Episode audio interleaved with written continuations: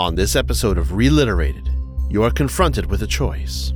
Do you hit stop on this podcast and go back to a world of preparations for Thanksgiving and Christmas? Or do you listen on and keep spooky season alive for just one more week as we choose our own adventure in a story so horrifying and brutal it went down in legend as the scariest choose your own adventure ever written and kept unavailable to the general public for decades. Also, it may or may not be appropriate for children, but it's perfect for us. Clock into the graveyard shift as we read Escape from the Haunted Warehouse on Reliterated, the podcast that did the mash. It did the monster mash.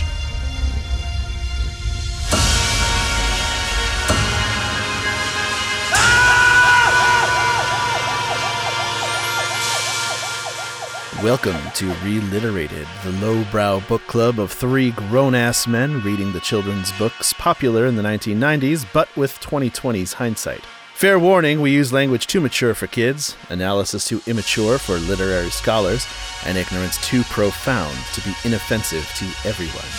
We also talk about our books in depth, and that includes spoilers, so before you listen, if you're not familiar with the story, prepare to be spoiled. This week, we'll only be spoiling one or two different endings that this book might have. None of us have read it yet, really, because it's a choose your own adventure week. Yay! We're back with another choose your own adventure. I'm Andy, and back I'm with us. Harold. And I'm Josh. Sorry, I didn't mean to cut you off there, Andy. That's okay. I know you're just you're excited to be back. We're excited to have you back. I'm excited to be back. Yeah, Chop- it's, all- at the bit. it's exciting. We're all back again. Been off having my own adventures for a couple weeks. Yes, some choice adventures. I hope you're not you're not actually dead. You weren't actually afraid of bats. Well, I don't prefer bats, um, but I, you know, no, I'm not particularly afraid of them. I will say though that uh, I was glad that you guys went through the whole story with Janelle on the last episode because I actually didn't even read the book this time, which is why I I backed out on you guys at the end there. You're lucky. You're The fucking truth lucky comes that, out. oh, that book is awful. Oh, oh, you made me think about it again. I hate you. Oh, I think book is maybe trash. we'll do an episode. Uh, maybe we'll do a solo episode for me in the future where I'll read Bionic Bats of Bay City and just talk about it. And I'll do a Don't Get Harold started for about half an hour about it. You know what you should do for punishment? You should read it to your children, and then Oh get their gosh. reactions. we don't want to be abusive. They're like, when are we gonna get to the part about Bay City?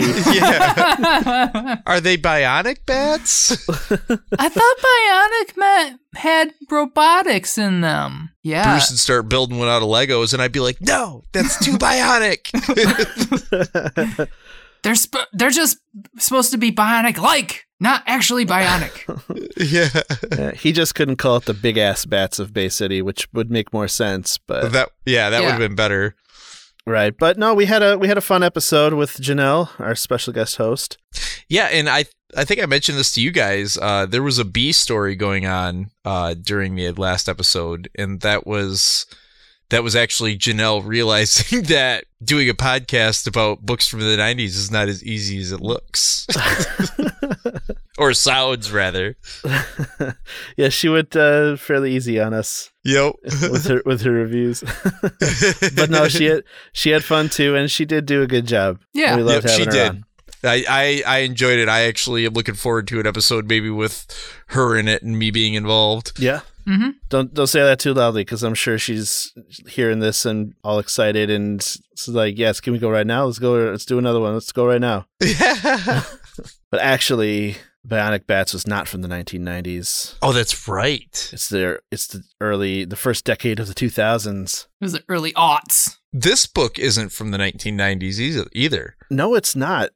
Josh, you picked a book that was published only six years ago. I was trying to go for the spooky factor. I wasn't so much going for the time period because it's Right. just choose your own adventure, and it says it's from the Lost Archives. So I From did- the Lost Archives. that's what it says. Hmm. That is, yeah, that does have something to do with what I found on the Choose Your Own Adventure website that says this legendary book circulated among a select few who claimed it was the scariest choose they had ever read. Then the book mysteriously disappeared. But now in 2015, it's back. And in 2021, we're going to choose our way through it. What what's it called? A lo- uh, you said it was a lost what? It was from the Lost Archives, and it's lost archives. and it's called Escape from the Haunted Warehouse. And I have read through it, quite a few different endings, and yeah, there are some there are some straight up like, whoa, did not expect that endings. I'm looking forward to hearing how wild this is. Apparently, it's like the- the scariest uh, choose your own adventure that some people have ever read. So, Hmm. Okay. I really hope you don't go down this one route because it's not it's very boring. But the other routes Don't be- are pretty fun. I'm not going to tell you Don't be which one because. I I also Guiding us. I read this like 2 months ago when I got it. So I don't remember the choices. We're making up for the last time Andy and I were in charge of the adventure because Janelle went hard on us about how our choices are so bad. yeah, we didn't even uh, encounter any ninjas. And why? Because we were responsible enough to not create a butterfly effect, which is in direct reference to the Ashton Kutcher movie as whoever H.P. Wells or whatever H.G. Wells wrote about too, you Right. know, based on the physicist. Not based on the movie Sound of Thunder. Yep. Not the movie, Yeah, the that. short story. 'Cause The short the movie story, Sound yep. of Thunder no, was the terrible. short story was based on the movie. It just went back in time. right about the guy that he was the last man on earth and were vampires everywhere and he had to try and stop them all yes we know we know what we're talking about this has gone off the rails. what rails of course it is. were there rails i didn't see any There's no rails on the Choose Your Own Adventure uh, episodes. So we were just trying to be responsible and not screw up the timeline yeah, this is for 2020's hindsight. We're looking at these kid these kids books as adults, and this is that was the adult decision to make. it was We're not going to fuck with the timeline. nope Uh, now, the Overdue podcast, a more popular book club podcast that does kind of the same thing that we do, uh, they did do that book and they did go back in time. And you can I'm not going to just say Don't spoil go, it. go and listen to a different podcast, but you can listen to that episode of a different podcast and it's fine because they went listen back in time and we didn't because they're irresponsible twerps. they're irresponsible and and here's the thing this is how like this is how these paradoxes get created people going back in time and choose your own adventure books so Yeah. we Yeah. will not be doing any time traveling tonight no matter what if that choice comes up. Yeah, no, you don't fuck with the time stream. yep Now, Escape right. from the Haunted Warehouse uh, was written by a dude named Anson Montgomery, and he has apparently written 14 Choose Your Own Adventure books over the years, including such hits as Your Grandparents Are Zombies, Your Grandparents Are Werewolves, Your Grandparents Are Spies, Moon Quest, and Your Grandparents Are Ninjas. a lot of those had uh the common theme of the moon in them Yes, like werewolves and the Yep. moon. Yeah. Yep.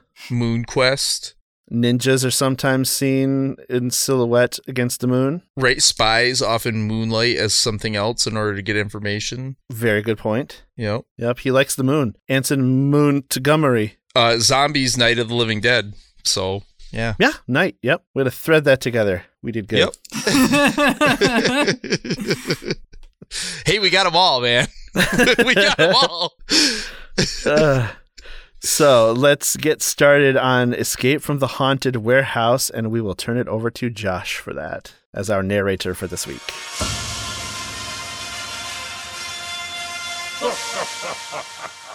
It's actually very interesting. There's a map at the beginning of this one, which is strange. And it does have that okay. intro, but the intro gives a little bit of it away. So it's like the, you know, don't read this uh, straight through because that's not how it's how it works. Because it will make sense. Yeah, and uh, on opposite page one is a newspaper ad for a want like a wanted ad, which I didn't know. I don't think those exist anymore. Do those exist in newspapers? Wanted Want sections? ads? I don't, I don't know. I haven't picked up a newspaper in probably 10 years. So Exactly. So I I'm like, can't I don't know if this is real or not, but I know what they used to look like, and it looks like that.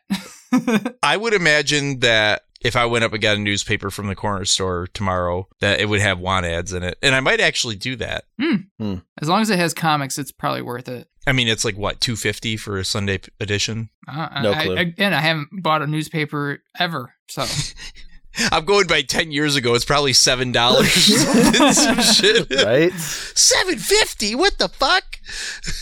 and it's absolutely full of ads. Yeah, just ads everywhere. Ugh. yay capitalism. Well, we worked that one in too, didn't we? All right. So, Why don't we get started on our adventure here? Yeah, let's get started. All right, so page one.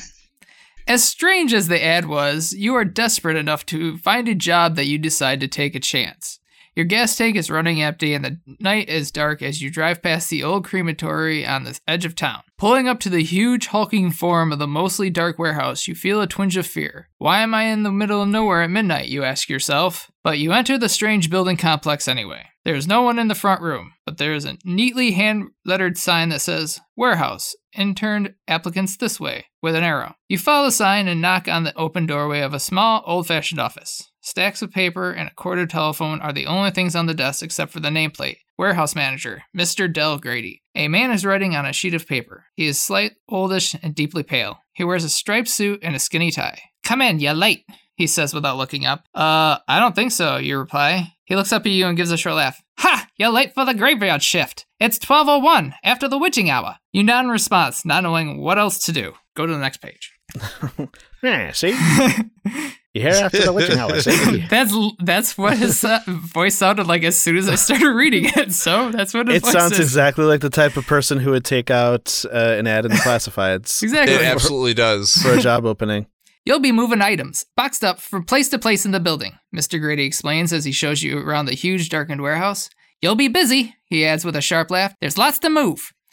We aren't shipping around out from the warehouse, just moving around inside of it. Why? You ask as you follow him into a cavernous storage area with the metal shelves rising far above your head into deep darkness and far off into the distance. Well, yes, of course. We do ship things, sometimes. You see? Mr. Grady says with a long pause before continuing. Certain items need to be in certain places at specific times. We are a very specialized storage and delivery warehouse. We send things to movies, Hollywood, you know, props, scenery, that kind of stuff, he explains. Ah, here we are. He says as you reach a red door with the word employees only stenciled in white. This is your locker room. We'll change into your work uniform. Um, Mr. Grady, I'm not sure I've actually accepted the job yet. I haven't even filled out the application, you say. Is that so? He says, turning to face you in the weak red light from the caged emergency bulb above the door. It feels like you're already part of the family. Anyway, you'll be perfect, he says, opening the door to the locker room. Turn to page four. As you navigate through the dark warehouse several days later, you wonder, why did I take this job? You needed the money for tuition, not to mention books, school, supplies, gas, and food. After your weird interview, you scramble to find something else, anything else. A job at the pizza parlor fell through, and your Uncle Charlie couldn't afford to bring you onto his landscaping company because work had slowed down for his crew. You are a true night owl now, spending your days sleeping and your overnights in dark hallways pushing thousands of pounds of boxes and crates from storage room to storage room. From the day you had your interview until now, everything seemed mysterious. The only cool thing is the powered hand lift that you use to move all the stuff from place to place. The Model B200 powered hand truck with the stencil Beware 1 for the warehouse number 1 is your only company most nights. Okay, so yeah, it's it's your front basically. Your assistant Beware 1 helps you lift This powered uh, hand truck. yeah, It's So, called yeah, uh, the B1. it's called Beware One. Beware One. Yes. So your assistant Beware One helps you lift huge pallets and zip them around. Occasionally, you find yourself talking to Beware One as if it were a person. You use your hand to steady the load you've just scooped up. The boxes are too long to fit on the pallets neatly. Sweat starts to drip into your eyes and off the end of your nose. It has been a hot, humid summer, and you wish that this latest heat wave would break. Hot tonight, Beware, you say out loud. Turn to the next page. The dim, flickering lights that line the hallway give everything a spooky look, and you can't wipe your sweaty face because you need both hands to guide Beware when he's all loaded up. With all the mass on your buddy, it's hard to stop once it gets moving. The first few times you had to move a big load, you would bang into the walls and go side to side like bowling ball with kitty bumpers in the gutters. But now you have gotten the hang of it. You know when to apply slight pressure to move the beware in the right direction. This is familiar. Why do we need to know how beware works? Uh, sorry, having flashbacks to filler from another book. It's important to the story to know how Beware works because Beware is probably going to be integral from here on out. Yeah, it sounds like he's going to be our close companion and best friend throughout this adventure. So Oh, okay.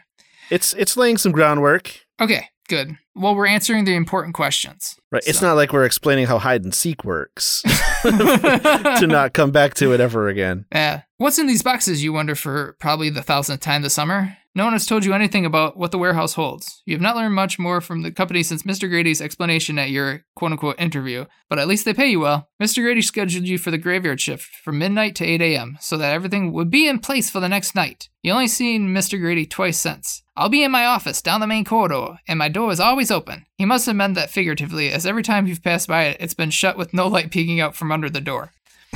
the, the warehouse is a huge complex with a vast underground network of tunnels connecting multiple buildings. You and Beware One work alone, but sometimes you hear machinery running in the other buildings while you work. Boom, chunk, crack. Occasionally, you see dark shadows or silhouettes in the windows in other buildings, but you never see any other workers. Each night, you go into the empty locker room to find a list with helpful highlighted maps of what you are supposed to move from location to location. Every spot in the warehouse is labeled with numbers and the names. Move Usher Crate 21 to room 13 in the Winchester complex, or take boarding box 40 to Dragsholm slot 12 in the La building. But there's never a description of what's inside. Your revere is broken by a scream, or howl, coming from the doorway directly to the left of the of Beware. Oh, yee! Turn to the next page. that was beautiful. it was. The cart crashes into the wall, and the wooden pallets stacked with cardboard boxes crunches and breaks. You have to dive to keep the box from sliding off and hitting the floor. The howl uh-huh. scream stops for a second, but then it starts again. Is it a person or an animal crying in pain? You try the door, but it won't open. Unlike many of the other locked doors in the warehouse, this one does not have a padlock, and the door itself is a flimsy one with loose hinges. You might be able to break it down if you really tried. Or you could go get Mr. Grady. He has all the keys to all the rooms. What should you do? The screaming starts up again. You have to do something. If you try and break the door down, turn to page 20. If you decide to get Mr. Grady and the key, turn to page 33. Um. Well, if you break something, you're probably gonna like you're on the hook for fixing whatever it is you break. What like what if this is nothing? right. What was. Uh, give me the choices again. If you try to break the door down, turn to page 20. If you decide to get Mr. Grady and the key, turn to page 33. And was this sound coming from behind the door? Correct. Okay. Oh, Uh, man. I mean, like breaking down the door sounds like something a criminal would do. Just at the first, yeah. Hmm. You know, just someone screaming behind the door. I mean, you got to go notify the uh, the man in charge, right? right. Let's go see if we can get Mr. Grady. Then All right. Yeah, with the key. get the key. All right, we will pay- turn to page 33. We're responsible. I feel like I feel like in horror movies they always make the mistake of rushing in, and next thing you know, you're getting eaten Yeah. by some alien creature. don't go in half cocked. No. Yeah, you want to go in full cocked. Yeah, Oh, yeah. gotta come in. You gotta full cock it, man. You come in there. go in there with all the cock you can muster. yep. Leaving the Beware and running as fast as you can, you head towards Mr. Grady's office. By the time you get there, you are out of breath. Knocking on the door, you gulp in great big breaths of the humid summer air. There's no response and no light shows beneath the door. Deciding that you can't wait, you give the doorknob a try and silently open the door to Mr. Grady's dark office. Flicking on the light, you see Mr. Grady lying on the floor. He isn't moving. Mr. Grady, you say, fear making your voice sound shrill in your own ears. Are you okay, Mr. Grady? Gasping loudly, Mr. Grady sits up from the waist as though he were sitting in a car seat that is being brought up from a full recline. What? Who? he says, blinking and turning his head towards you. His voice is dry and raspy. Mr. Grady, you say, are you okay? Why are you on the floor? There's something screaming in one of the locked rooms. Huh? He says, What room? What kind of scream? I don't know, you reply. Down the hall. It sounds like someone or something is in pain. Well, we don't want that, he says, laughing. He uses Why didn't you break his- the door down? he You uses should have broke. Yeah, you should have broke that door down. he, he uses the edge of the desk to pull himself up and shakes his leg and wiggles his foot. Must have lost f- blood flow to my foot. I need a minute or two for the pins and needles to pass. Take the master key, Mr. Grady says, handing you a large ring of keys. The key that he's holding is deep black, so black that it's it is shiny. I'll be right behind you. You were hoping that Mr. Grady would go along with you, but you have no choice but to run ahead by yourself. The sound has stopped, and you can't remember exactly which room it was coming from. They all look the same. You hear something coming from the hall behind you, and you look over your shoulder to see a limping dark figure coming towards you. You feel a cold flush of fear, but then the figure passes under one of the dim lights, and you see that it's just Mr. Grady. His foot's still asleep.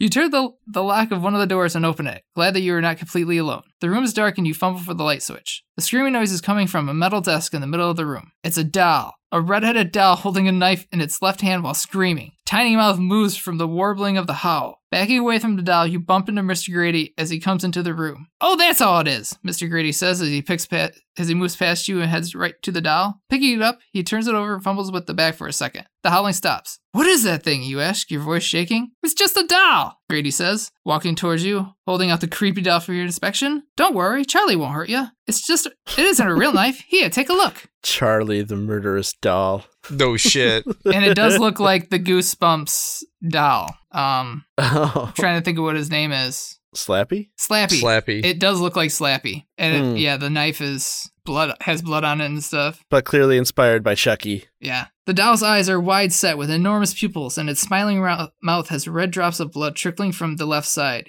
Even though you can tell that the knife is plastic, you don't take the doll from Grady's outstretched hand. Turn to page 19. Charlie here is from a movie that was made years ago. This office belongs to our chief financial officer, Otis Toole. He handles all our bills and payments. Not sure why he had Charlie here in his office, Grady says, putting the doll back on the desk. Maybe someone else in finance was playing a pr- prank on Otis. They sometimes get carried away with their little games. Um, I think I need to sit down or take a break or something, you tell Grady, still a little scared from the screaming doll. So sorry that you got caught in the prank war, Grady says, but we really have a lot to do tonight. I could get you a pill for your nerves. It'll make you feel better. What's in the pill? You ask, only considering it because of how upset you are.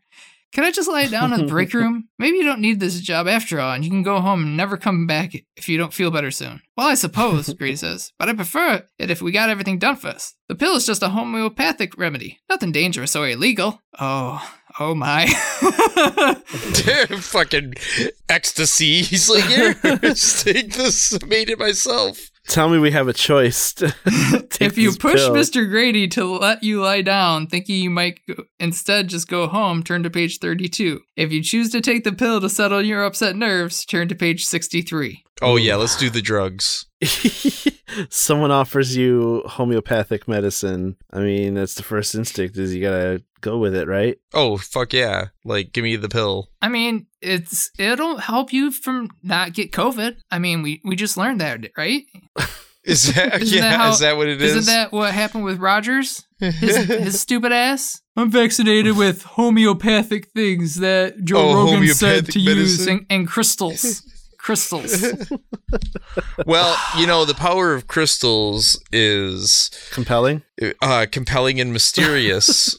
The power of crystals is compelling. yes. Did the crystal lobby get to you, Harold? the crystal lobby. Oh, now we got a God. shill for Big Crystal over here. Yeah. so, are you guys gonna do the drugs or say no to the drugs? oh no, I s- we're doing the drugs. Yeah, I- let's I pop that pill, make this interesting. All Fuck right, yeah. sixty-three. Boring warehouse. I'm glad we didn't break down the door though. See, the responsible decision was the right decision. Right. And then the completely irresponsible decision is our next decision. I do not think that taking drugs to make work go better is a irresponsible decision. uh, that's because of where you work, Harold. Uh, So, you take the small white pill from Mr. Grady and choke it down without any water. Wow. Uh, almost immediately, you feel a soothing warmth spread from the middle of your being to the tips of your tingling fingers. Better? One pill makes you smaller.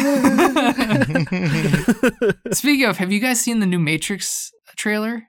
yeah, I have, pretty yeah. Oh, I'm excited. I'm so excited. Yeah, it looks good. I shouldn't be, but I'm so excited.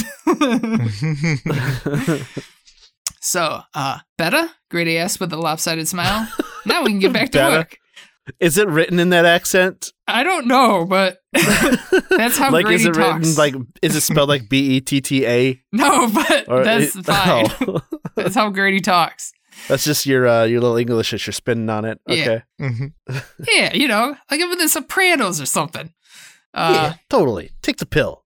Now we can get back to work. Lots to do before morning. We have all sorts of productions going on in the next few nights. Sure, you respond, slurring a little. Let's go. Let's Uh, go. okay, I gotta go off on a little story. Uh, this reminds me of the time that uh, I Wow, what could this have reminded you? I got into a car accident. Uh, it was very icy, and I got into a car accident. And I had not smoked. I had I had taken a break from from. Uh, this was in college, and I was taking a break from the marijuana. And so Okay. after that evening, I got home, and Harold, being the great friend that he is, was like, "Hey, Josh, you know what would make you feel a lot better if you smoked this weed with me." And I was like, "You know what? You're right. It would make me feel better." And then we proceeded to try to make a giant snowman, but it was too big. And so then we just made it into an ant. And then we won third place and got $50 off our rent. That's right. I forgot all about that. Wait. and so, like, this, the pleasant haze reminded me of that evening because I had a pleasant haze that evening. And that night, Harold got mad at me for being lazy again, and I didn't care. I believe that's because I built most of the snowman myself. you did. Because I was I was just sitting under the patio smoking cigarettes. So, How how was there a, a contest involved? So oh, because the apartment complex was having a contest for uh the best snowman would get you money off your rent. Where the fuck did you guys live? Waterside Apartments in Saginaw. Okay. Wow. It was also the early 2000s. yeah, it was it was crazy. We used to have a lot of parties. It was fun. Yep. It was like But a big SVSU uh, residence there. Yeah. oh yeah. yep. A bunch bunch of college kids from Y- Yep. there. God, I don't want to go off on a tangent in the middle of the Choose Your Own Adventure episode, but the one of the first parties I went to after moving in with Josh uh, for that summer because I wasn't 21 yet, I was only 20 when I moved in there, and I went to this big party. We remember we had to cross the street, cross McCarty there or whatever, oh yeah. And they had all left, and I was totally hanging out, hoping something cool was gonna happen. And I'm like, uh, and all of a sudden, someone knocks on the door. The door opens, and it's a fucking cop. And I'm like, s- and I was walking towards the door with a beer in my hand. I set the beer down, turned left, and just walked into another room. And it turned out that the guy that answered the door was going to law school and he fucking read the cop the riot act and the cop had to leave and as soon as they pulled out i like was like well see you later and walked home That's my cue. yep anyhow so uh he was slurring his words before Yeah. going to do this next job Yeah, the next few hours pass in a pleasant haze. All of your worries from before have dissolved into the warmth of the pill. What what uh, what is it? What was it? You wonder, but in, in a way that really matters. You move boxes, crates, pallets, and racks from one part of the warehouse to another. You are productive and happy. You zip along with your friend the Beware electric handcart, or you have the strength to lift many boxes by yourself. Time seems to slow and speed up at the same time. Part of you feels that you have only just begun, while another feels like you've been doing this task for days, months, years, and centuries. You hum a happy little song to yourself. What a great guy Mr. Grady is. Then everything starts to darken. At first, you think it's just the lights, but they stay at the same brightness. Things seem thicker, darker, scarier. Your heart beats faster. Turn to the next page. So this is a book for children. oh, just wait. and we're popping pills and having a nice pleasant haze here. Hmm. Yeah. children in 2015 man okay, yeah, that makes Yeah. sense then. right Got to adjust for inflation. right That means You look up and around you. You are in a large stage area somewhere deep below the main complex. Ceiling rises high above you, and boxes are piled all around, but directly in front of you is a trailer sized wheeled platform with a grand staircase set in its middle. The broad marble steps lead down to a black and white checkered floor. The only lights in the large room are from weak bulbs widely set apart high above. Everything is dim, except for the woman in the brown dress floating down the staircase. Who are you? You squeak, dropping the box you had in your hands and backing away from the advancing, glowing woman in the brown dress. She does not say anything. Her face is mostly covered by a veil, but her eyes appear as empty holes of blackness. You notice that the brown dress sparkles too brightly in the dim light. She reaches the bottom of the stairs and floats over the checkered floor towards you. Turn to the next page. Stumbling backwards, you bump into the back wall. You look over the door, but the woman in the brown dress has left the platform and has floated most of the distance across the floor to where you are. You are shaking. Reaching around desperately, you find a broom that is leaning against the wall. Grabbing it in your hands, you hold it in front of you like a sword. Stop! You yell as the figure pauses for a moment before moving towards you again. What do you do? If you choose to attack the floating brown ghost with a broom, press, turn to page 78. If you decide not to anger the ghost by attacking it and instead try to talk to the ghost, turn to page 98. Hmm. Do we attack or do we talk to the ghost? I mean, I feel like if if we attack the ghost, We just popped a, a pill. Like, uh, so if we attack the ghost, the ghost could have ghostly powers and possibly hurt or kill us. But hmm. I don't know. Running away doesn't seem like a good idea. but our choices are to talk to it or attack it, right? Well, I mean, I would just run away instead of talking to it. So I would say let's. I don't. What would make us want to attack it? Like, what reason would we have to attack it? I haven't. It seems like talking to it would be the more interesting. Because I mean, if it comes at us, then we know we can throw hands then, right? Yeah. But what What's the situation? Does she look threatening, Josh? Uh, it does not. It, it doesn't say that she's threatening, but you are shaking, and it might just be because of how it is. But no, she's just uh, she's advancing towards you. She's a glowing woman. Uh, doesn't say anything. Her face is covered by a veil, but her eyes appear as empty empty holes of blackness. She's got a sparkly dress. She's coming towards you, but it hasn't grabbed you or anything. Hmm. how do you even attack something like that? I mean, I say we at least talk to it for a moment. Like, hi. I've I've got an idea, Ray. All right, just follow my lead. yeah, yeah, right. Get her! right. Get her. yeah, that I've seen that movie. we know 86 times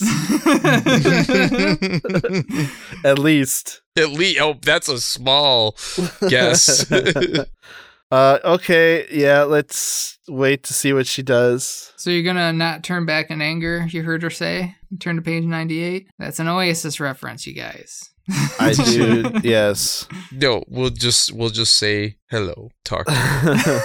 All right. We'll try to talk our problems out. What do you want? You ask the brown lady floating in front of you. You are still holding the broom in front of you. Who are you? A chill wind from nowhere blasts you in the face as the ghost speaks to you. Raynham, she says in a too loud voice. You drop the broom and cover your ears with your hands. Well, what? The brown lady comes right in front of your face. There's nowhere further to back away, so you stare into the darkness where her eyes should be. With one hand, she takes the veil away from her face and leans in. Beside her non existent eyes, the rest of her looks fairly normal. She is almost young, with smooth white skin and a long, thin nose. Her lips have a brown color that matches her dress. Random! Random Hall! We're late! Though extremely loud, the woman sounds normal. Oh crap, it's an English woman's voice, and she sounds angry.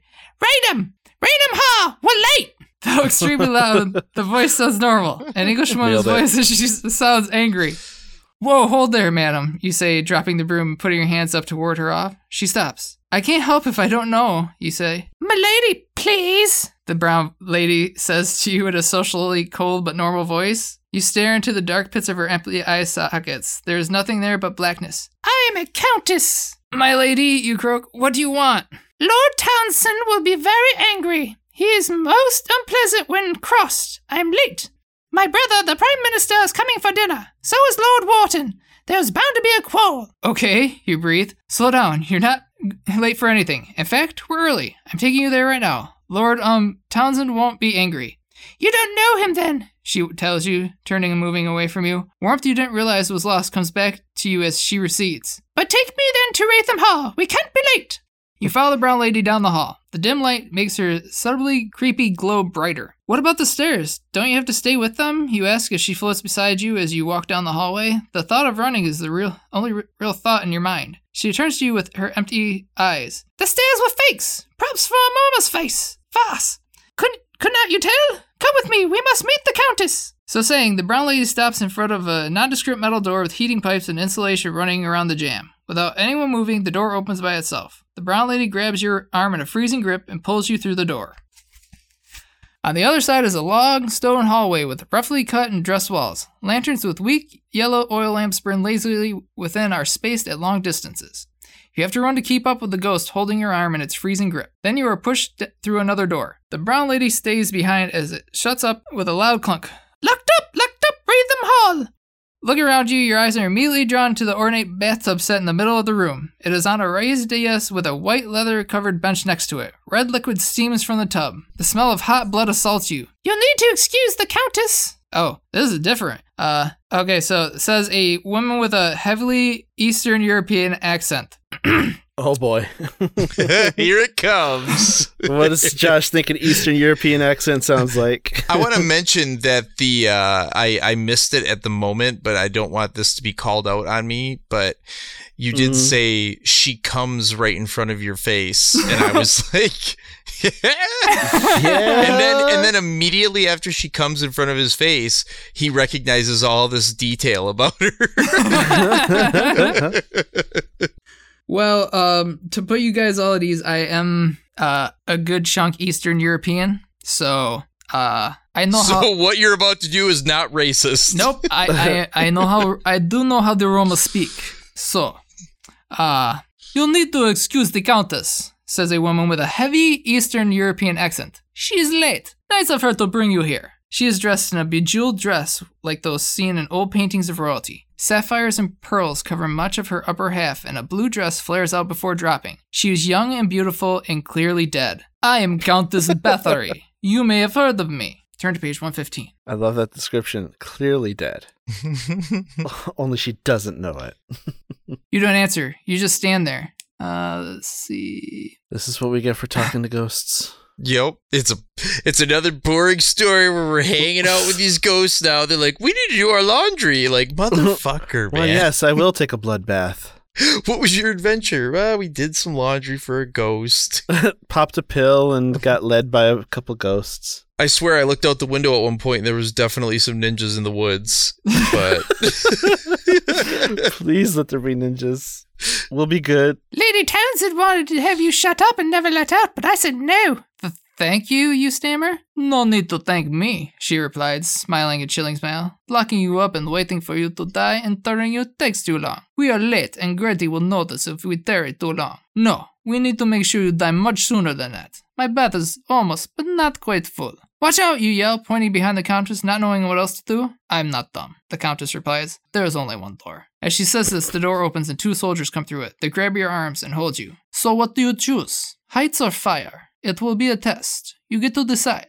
Am I not gracious? Let me go. No, of course not, the ghost replies. You just get to make the choice on how you die. You decide to play along, if only to buy time to keep the ghost or her henchmen from attacking you immediately. If you choose to be challenged by heights, turn to page 26. If you choose to test by fire, turn to page 68. so the last time we were faced with heights was in the Magic of the Unicorn. That's when you guys went out on that ledge chasing the bat.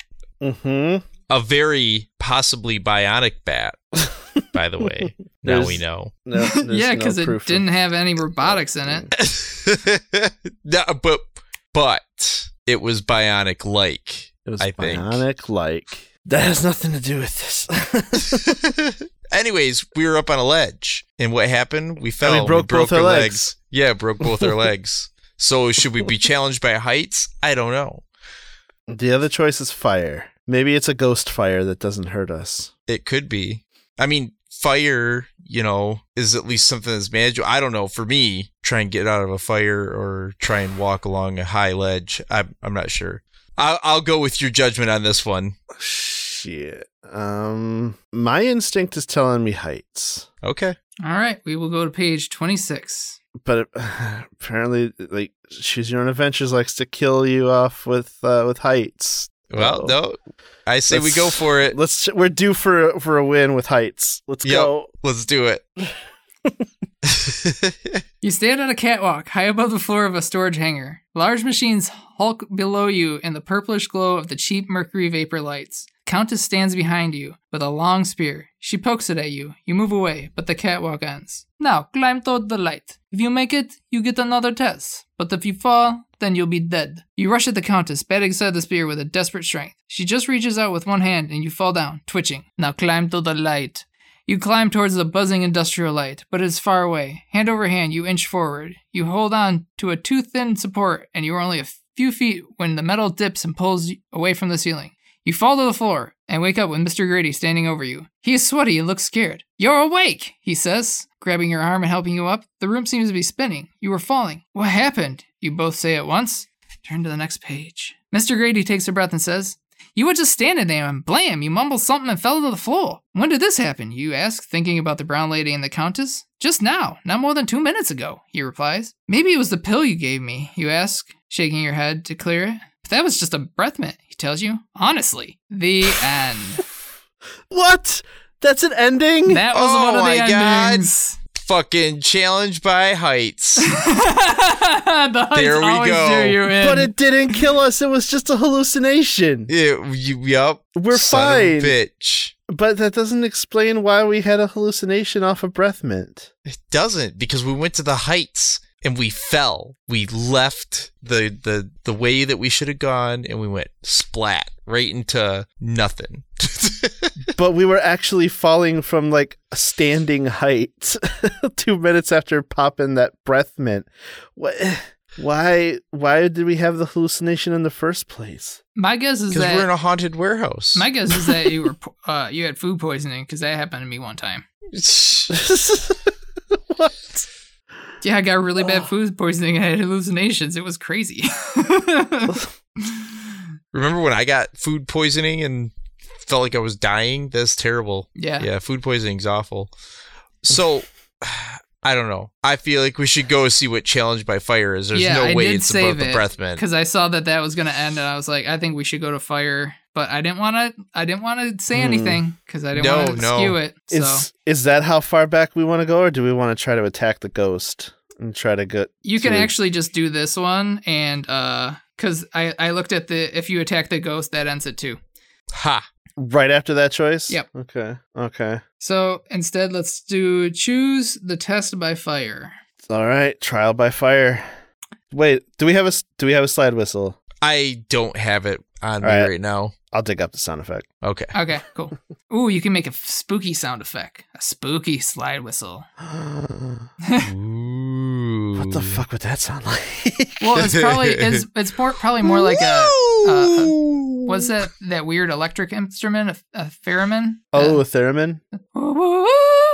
All All right. that thing. I do have a recording of Harold's slide whistle. Oh, I do not have a theremin.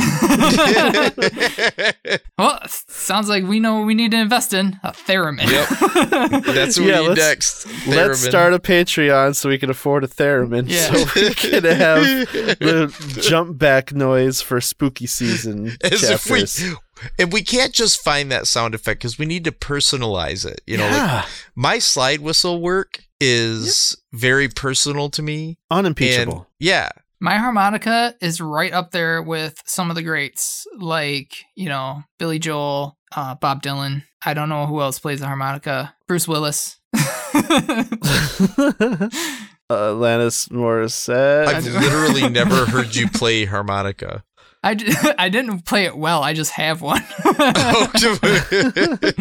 I actually tried to look it it, up, and I was like, "Oh, I have a toy. If I wanted to, I could, I'd have to go buy a real harmonica, and I just I don't feel like doing that." So he just pulled it out for the Something Wicked episode. this is the this is the trial by fire. You are yet again listening to us talk about music related things. okay, All right, so let's yeah, jump back. back. Cue the slide whistle. Cue the slide whistle.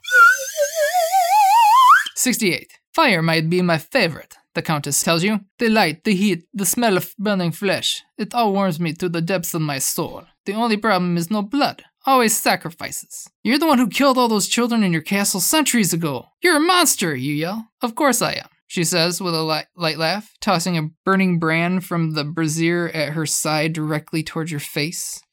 Whoa. Yeah, Fr- from her brazier? yeah, a burning brand from the brazier. Alliteration. I'm into that. Isn't that pronounced brazier? I don't know. no, brazier. Braz- like her bra, B right? R A Z I E R. Brazier. Yeah. Brazier. Brazier? Not brazier. Yeah, that's it's pronounced brazier. Oh, okay, whatever. Brazier. No, it's it's brazier. she pulled a flaming brand out of her bra. Let's go with it. okay, cool. Yeah. This is a book for children. it sure is. You are standing atop a pole on a small wooden platform in the middle of a castle's courtyard. Below you, at the base of a pole, a fire made of bundles of sticks burn with a sharp heat that hits you in waves. Oddly, the waves of smoke do not appear to coincide with those of heat. You duck the flaming missile. Oh, good, the Countess squeals, collapsing her head together like an excited five year old. We have one who wants to play. Using a pair of tongs, she grabs another burning brand and carefully places it into a flared metal scoop on the end of a stick and launches it at you. This one misses low and falls into the fire below you. Normally, you're not one for trash talk, but you figure that you have nothing to lose by taunting her. Maybe she'll get mad and keep missing. Airball! Nice shout, Canis, you yell.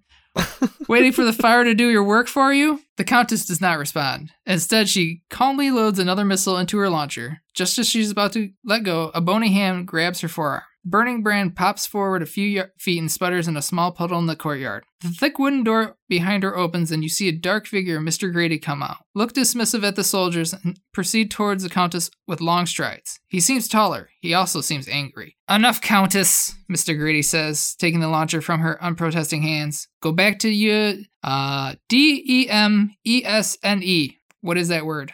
What was it again? D E M E N S N E. Demence? Okay. Go back to your demands. But Grady, no buts, Countess, and it's Mr. Grady. So to you, I outrank you by three degrees, Mr. Grady says before letting her go and pointing to the two attendants. You and you, douse that fire and get him down from there. Countess, remove yourself now, and if you don't, I'll lock you back up. Fine, she huffs and turns to go. Her soldiers bring out buckets and douse the fire. Mr. Grady helps you down from the pole with a ladder. Everything goes dark.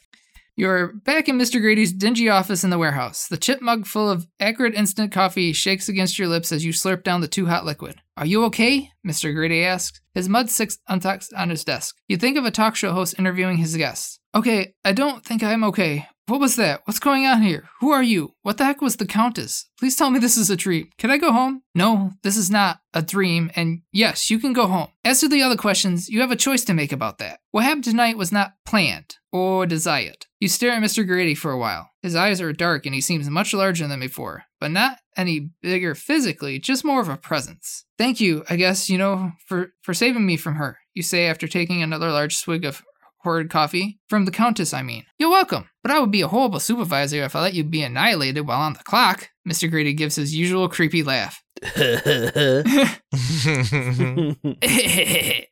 oh, that's a good one. he's actually kind of sounding like he's played by Christopher Walken. You shiver even though the sticky summer heat is making you sweat. He seems to realize that you don't appreciate the humor and snaps his laughter short before continuing in a more somber tone. You were supposed to be introduced to the quirks of this job gradually, not in such a dramatic and scary manner. So you get a choice that few, if any, ever had. What choice? You can either go home, never to return, your memories will gradually fade, and you'll consider this to be a particularly vivid dream. Eventually, even that will fade, but trust me, this is no dream. Turn to page 57. Or, you ask Mr. Grady, pauses. Mr. Grady pauses for you what you consider to be a long time. Or you can talk to my boss, the head of this warehouse, and have any questions you have answered to the best of our ability. What's the catch? Knowledge is power. That is true, but sometimes we should not want to know everything. The truth can be disturbing. There are things that should remain unknown. Like what? This is but a small example. Consider it merely as an indicative. But do you want to know everything that you have eaten by accident? While true, you may not find it appetizing, Mr. Grady says before changing his tone to a more businesslike one.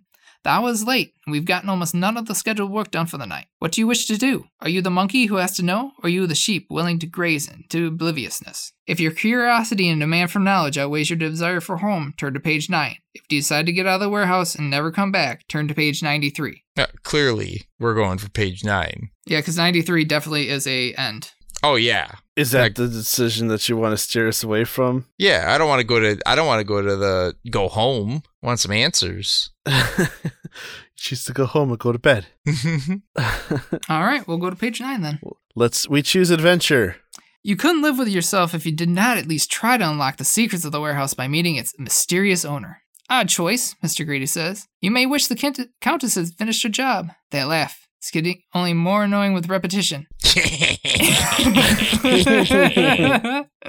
Love it. Way better than mine. Look, Grady, I'm tired and you promised answers. Make it quick or I'll just leave. I wish it were that simple, he replies, standing up. Follow me. Think you made the wrong choice. You stand up, planning to walk out the door and just go home anyway, but you find yourself walking down the hallway with Mr. Grady.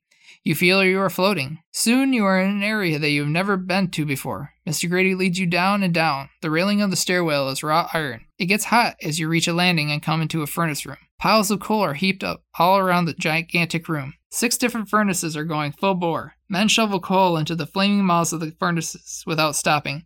The air is smoky and smells of burning coal. You come to a door that says, Administrative Head, Mr. Tori Purga. Grady opens the door and you follow him inside.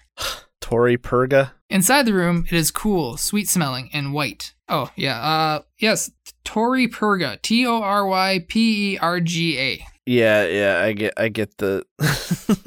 There you go. It's very thinly veiled. Yes. Yeah. Inside the Yeah. room, it is cool, sweet smelling, and white. A black desk straight in front of you dominates the room with its darkness. You think it might be carved out of a single piece of black granite, onyx, obsidian, or maybe jet. A man in a well fitted dark gray suit stands in front of the back wall, which is displaying a variety of security camera views, spreadsheets, documents, and charts. His back is to you. Um, Mr. Purga? Mr. Grady says timidly after giving a slight cough. He seems nervous in front of his boss. We hear, I mean, about the situation we had earlier tonight with the Countess? You know, turn the page. Indeed I do, Grady, indeed I do, replies the deep voice of Mr. Purga. Crap. Indeed I do, Grady, indeed I do, replies the deep voice of Mr. Purga. I am a tenor. I am not, I don't have a deep voice. Uh, so, sorry. Crap. Yeah, I'm gonna do the best I can, but again, I am a tenor. I sing the darkness for fun. Uh, he waves his hand at the back wall, and it transforms into a mirrored surface for an instant before turning into a long view of what you believe to be the Tuscan countryside. Olive groves, red tile villas, and mountains dominate the view. It looks very real, and you see trees swaying gently in the breeze. But for a moment, when the wall was a mirror, you locked eyes with Mr. Purga through the reflection. He had a dark beard, neatly cropped, with a handsome but remote face, and a nose that cut down the middle of his face. His eyes were black, blacker even than Mr. Grady's. You did not like meeting his eyes. Your hands start to twitch. What happened tonight? Oh, oh, what happened tonight? You ask, along a little aggressive. You are still scared from the whole night so far. Mr. Grady said I'm not dreaming. but I think this has to be a dream. What is the warehouse? Why am I here? The best way to answer those questions is to ask you one. What is your name? Mr. Purga asks, still keeping his back to you. A strange fog in your head prevents you from answering automatically, as you have so many m- times in the past. You struggle for a minute. Well, my Uncle Charlie couldn't give me enough work this summer with his gra- landscaping business, so I started work for Mr. Grady. I didn't ask you about your Uncle Charlie. I asked your name. Some other questions to consider are these How long have you been working here? Why is it always summer? Where do you live? You try to remember. It feels just out of reach. I don't know, you finally respond. You feel empty, drained, and even more scared than before. Why can't you remember your own name? Maybe it is amnesia, like in a soap opera. We are the warehouse for those things that can't advance. You are relatively new, only manifest for a few years, Mr. Purga explains. He clasps his hands behind his back. Your murder in the storage warehouse was so traumatic that you became stuck. It was a workplace rage thing. You barely knew him. He killed 13 people before the police shot him. What do you mean, my murder? You ask, feeling the edge of a memory. A loud noise, then silence. We decided to integrate you into your present reality in a measured manner. Mr. Purga answers, not explaining. Your work in the warehouse, staging the props for the performances, was intended to slowly give you the basis to understand your situation. Clearly, that didn't happen, and for that I apologize. The Countesses are more troublesome than all the other haunts combined. They enjoy tormenting those weaker than themselves. But that's not true. I'm not some stupid ghost, you blurt, your heart racing in your chest. You're not stupid, Mr. Purga replies. But you are a ghost. He turns toward you, and there is a nothingness where his face should be. It hurts to look at it. Feel the back of your head, then get back to work. We're behind schedule. Numbly, you feel the back of your head. Your hand touches the sharp edge of the hole in your skull, feels the wetness of the soft matter within, and drops to your side. You wipe the blood on your pants, turn, and get back to work. The end. That was probably the coolest ending that we could have possibly gotten. Nice. This is a book for children. Guess Yeah. what, asshole? You've been murdered in a mass shooting. at a work at a work rage thing. It was a work rage thing. Like what? And now you work for Purga Kamatori. Yeah. oh my god, that's crazy. Yeah. At one point where you killed the like as part like in the I didn't catch everything was were you working at the warehouse when you Yeah. died or Yeah, no, you were you were working at the warehouse and somebody came in and killed 13 people and you were one of them. huh And because it was such a traumatic thing, you get stuck. So they were trying to like, you know, integrate you like, "Hey, you're here at work. This is what's going on," you know. That's wild. I feel like the premise of the story is like different depending on which branch you take. though. Maybe, but I think that even I could see as he was telling that ending, I could see how those other ones work to it. You take that breath mint, you have that crazy hallucination, you know, Mhm. and it ends up only being two minutes. So, Huh. yeah, Wild. no, that was pretty crazy. if you guys decided to go home instead of uh, finding answers, this is what happened. Mr. Gritty, I just want to go home. I understand. You must be tired as a corpse, he laughs. You don't. Not bothering to get the few things you have in the warehouse, you sprint to the parking lot. You accidentally peel out as you drive away from the warehouse into the warm darkness of the night. How will you ever forget what happened tonight? It doesn't seem possible to forget the bathtub of blood. Eventually, the memory does fade. You transition from believing that you dreamed the whole experience in the warehouse to not remembering it at all. Years pass, life goes on. Castles and charcoal barbecues make you sweat nervously, and sometimes you wake up feeling like you are burning and choking on smoke. Only once did you wake up in the attic amidst the wasteland of your old financial records scattered about around you. How could a pay stub for $1,500 from Spectrum Specialty Warehouse LLC with the note hazard pay bonus, countesses, mean anything if you never worked for a company like that? It doesn't make any sense. The end. So that's what would have happened if you just would have went home. Hmm. Not as fun. Not as fun at all. No, Nope. that was a cool ending that you guys got. So there are some other really good endings in this in this story. So again, I, I, I say let's put it on the back burner. Possible future Patreon episode. Yeah, no, So- I'm done with that. I think, I think even like I was thinking, uh, for those ones where you want to read a specific choose, where you go, you know, this is the one I like the most. Just do one and read it. You know what I mean? Yeah, yeah, we'll go through it and then uh, yeah, then be like, nope, you guys have to choose this this way this time. the authors choose your own adventure only. Force the adventure of my choice Yes. onto you, adventure. Huh. This was a good one though. I like this one. Yeah, I thought Yeah. so too. And yeah, that was that was scary for kids. Holy crap! Yeah, no, that was a little bit like the reaching back and touching the exit wound. So like that, you have to assume that there's an entrance wound in his forehead. A bathtub of blood, Harold. There was a bathtub of blood. Yeah, there was a bathtub of blood at one point. Yeah, that's and crazy. a bra. Yeah, and a bra. the flaming brands from the bra. Yeah, but no, that's wild. Yeah, that was a crazy story. So yeah, we ready to We wrap should- this up then? We should actually just end it after that. That's the end of That's the, a of the crazy episode. story. yep. Do.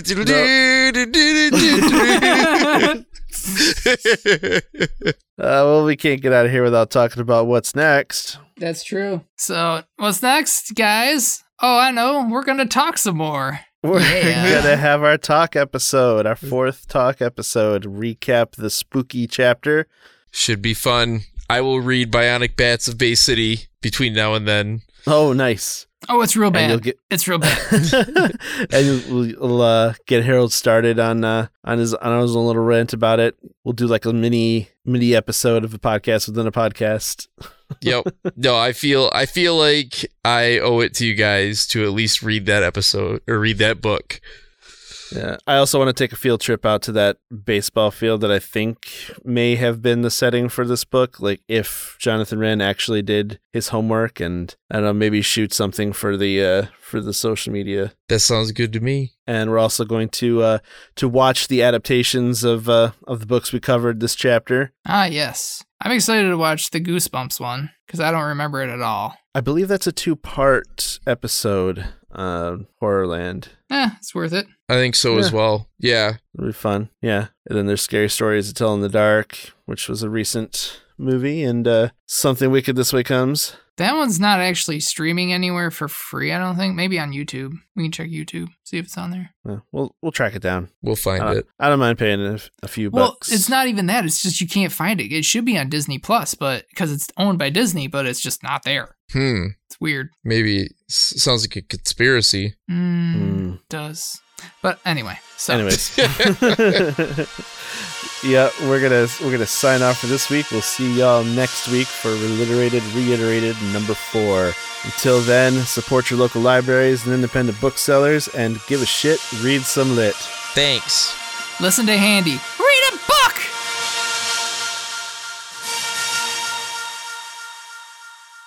This has been Reliterated, a production of the Chocolate Milk Friends.